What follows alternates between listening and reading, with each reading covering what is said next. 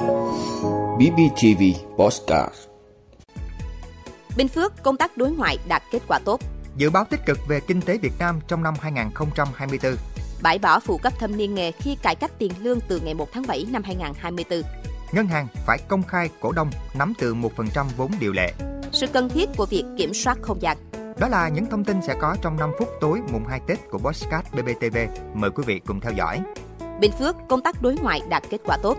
Thưa quý vị, dưới sự chỉ đạo của tỉnh ủy, Ủy ban nhân dân tỉnh, công tác đối ngoại ở Bình Phước với các nước bạn đã được triển khai toàn diện hiệu quả với những dấu ấn đậm nét trong lĩnh vực hợp tác quốc tế, ngoại giao văn hóa, thu hút đầu tư và thông tin đối ngoại.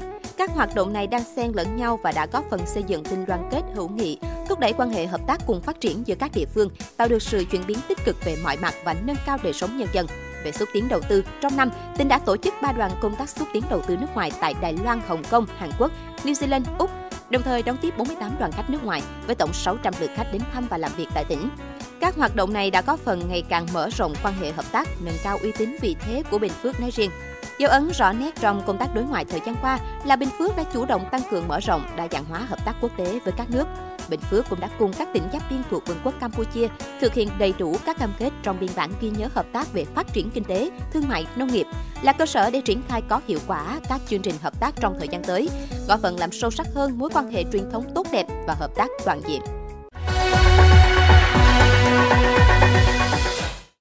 Dự báo tích cực về kinh tế Việt Nam trong năm 2024. Thưa quý vị, trong năm nay, nền kinh tế Việt Nam có khả năng tiếp tục phát triển vượt trội so với các nước láng giềng do các ngành sản xuất và xuất khẩu thu hút đáng kể đầu tư nước ngoài. Báo cáo của tổ chức tư vấn Asia House đánh giá triển vọng của 8 nền kinh tế trụ chốt ở châu Á nhấn mạnh Việt Nam và Philippines sẽ là hai quốc gia đạt thành tích nổi bật trong năm nay. Theo báo cáo, Việt Nam thu hút đầu tư nước ngoài nhờ độ mở và các điểm mạnh cơ bản của nền kinh tế.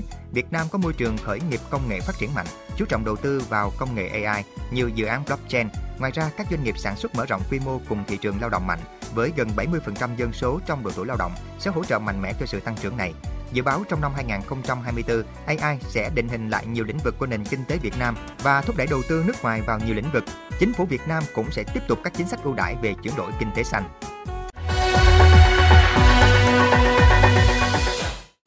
Bãi bỏ phụ cấp thâm niên nghề khi cải cách tiền lương từ ngày 1 tháng 7 năm 2024.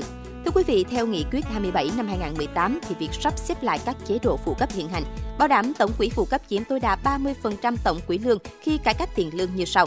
Tiếp tục áp dụng phụ cấp kiêm nhiệm, phụ cấp thâm niên vượt khung, phụ cấp khu vực, phụ cấp trách nhiệm công việc, gồm phụ cấp ưu đãi theo nghề, phụ cấp trách nhiệm theo nghề và phụ cấp độc hại nguy hiểm.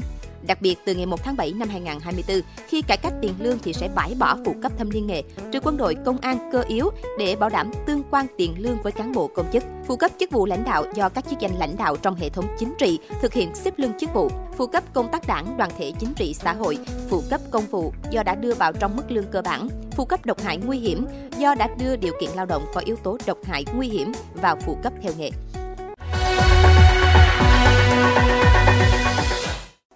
Ngân hàng phải công khai cổ đông nắm từ 1% vốn điều lệ. Thưa quý vị, từ ngày 1 tháng 7, ngân hàng phải công bố thông tin những cổ đông nắm từ 1% vốn cùng người có liên quan. Nội dung này trong luật các tổ chức tín dụng sửa đổi vừa được Quốc hội thông qua. Từ ngày 1 tháng 7 năm 2024, khi luật này có hiệu lực, các ngân hàng phải tuân thủ nhiều quy định khắc khe hơn về tỷ lệ sở hữu của cổ đông cũng như việc minh bạch thông tin. Theo luật các tổ chức tín dụng ban hành từ năm 2010 hiện hành, các ngân hàng chỉ phải công khai thông tin của thành viên hội đồng quản trị, ban kiểm soát, ban điều hành cùng người có liên quan. Các ngân hàng đã niêm yết trên thị trường chứng khoán có thêm quy định về luật chứng khoán là công bố thông tin với các cổ đông lớn, nhóm người liên quan nắm từ 5% vốn trở lên.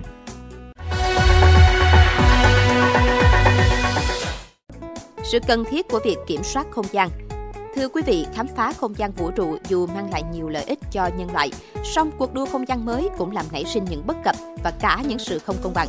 Điều này đòi hỏi cần có những quy định quốc tế có tính ràng buộc pháp lý về kiểm soát không gian. Những tài nguyên từ không gian vẫn mới chỉ mang tính lý thuyết và để thực sự khai thác được các tiềm năng này là một quá trình dài tốn nhiều chi phí và sẽ phải thất bại nhiều lần. Lợi thế nghiêng về một số quốc gia có tiềm lực lớn, trong khi đó, các nước đang phát triển chưa phải là cường quốc về không gian, tức là 2 phần 3 thế giới chưa có chỗ trong không gian sẽ bị chặn lại. Để khắc phục vấn đề thiếu công bằng, có thể sẽ có những hiệp ước mới được soạn thảo nói về lợi ích chung của không gian khi các luật hiện tại đang lỗi thời.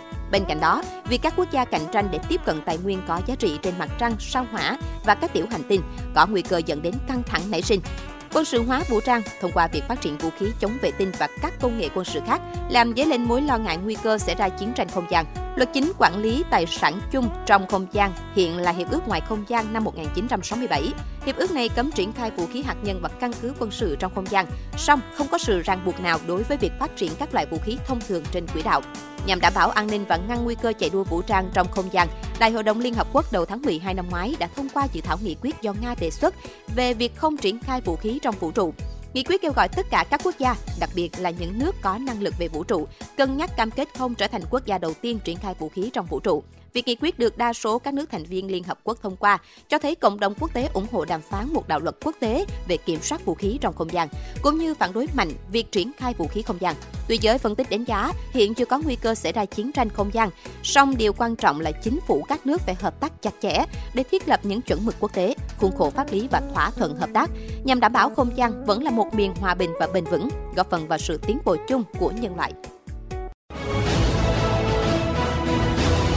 Cảm ơn quý vị đã luôn ủng hộ các chương trình của Đài Phát thanh truyền hình và báo Bình Phước. Nếu có nhu cầu đăng thông tin quảng cáo ra vặt, quý khách hàng vui lòng liên hệ phòng dịch vụ quảng cáo phát hành số điện thoại 02713 887065.